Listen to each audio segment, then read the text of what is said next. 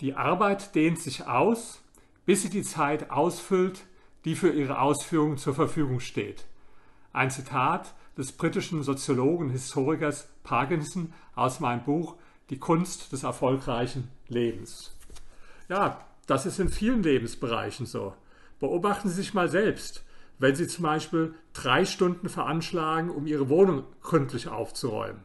Dann werden Sie auch so ungefähr drei Stunden brauchen. Versuchen Sie aber mal, das Ganze in eineinhalb Stunden zu erledigen und nehmen sich das vor, dann wird das ungefähr eineinhalb Stunden dauern. Sie glauben das nicht?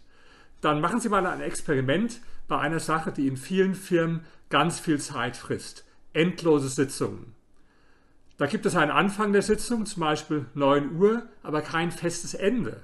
Oder die Sitzung ist von vornherein auf zwei Stunden anberaumt. Dann machen Sie es doch mal anders.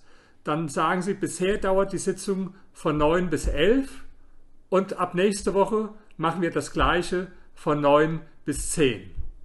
Und wenn Sie das dann mal eine Zeit lang gemacht haben, dann werden Sie sehen, dass Sie nur die Hälfte der Zeit brauchen, weil dieser Zeitrahmen diszipliniert und weil Sie dann weniger Zeit verschwenden.